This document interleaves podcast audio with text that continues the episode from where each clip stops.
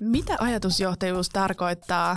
Miksi ajatusjohtajat uskaltaa avata keskusteluja ja miltä rohkeus heissä tuntuu ja näyttäytyy?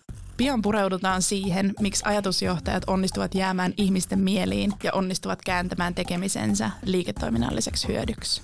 Mä olen Oona Ikonen ja mä olen Suomen ensimmäisen ajatusjohtajuustoimisto Bonfire Agencyn liiketoimintajohtaja.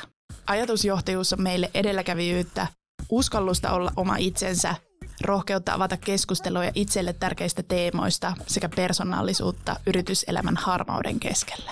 Se on status, jonka yritys tai henkilö on saanut omalta yleisöltään edelläkävijänä ja suunnannäyttäjänä. Me Bonfirella uskotaan, että tulevaisuudessa menestyvät ne yritykset, jotka rakentavat visionsa ja arvojensa ympärille vahvaa ajatusjohtajuutta. Meistä ajatusjohtajuus rakentuu merkityksellisen ihmisiltä ihmisille tapahtuvan viestinnän kautta, mutta miten rohkaista ihmiset ja yritykset ajatusjohtajiksi?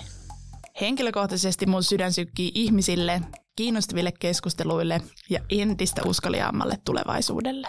Tämä on Ajatusjohtajat podcast, jossa pääsen pureutumaan kymmenen ajatusjohtajan, kymmenen erilaisen rohkeuden ja siten kymmenen erilaisen persoonan kautta nykypäivän liike-elämään. Tervetuloa linjoille kuuntelemaan.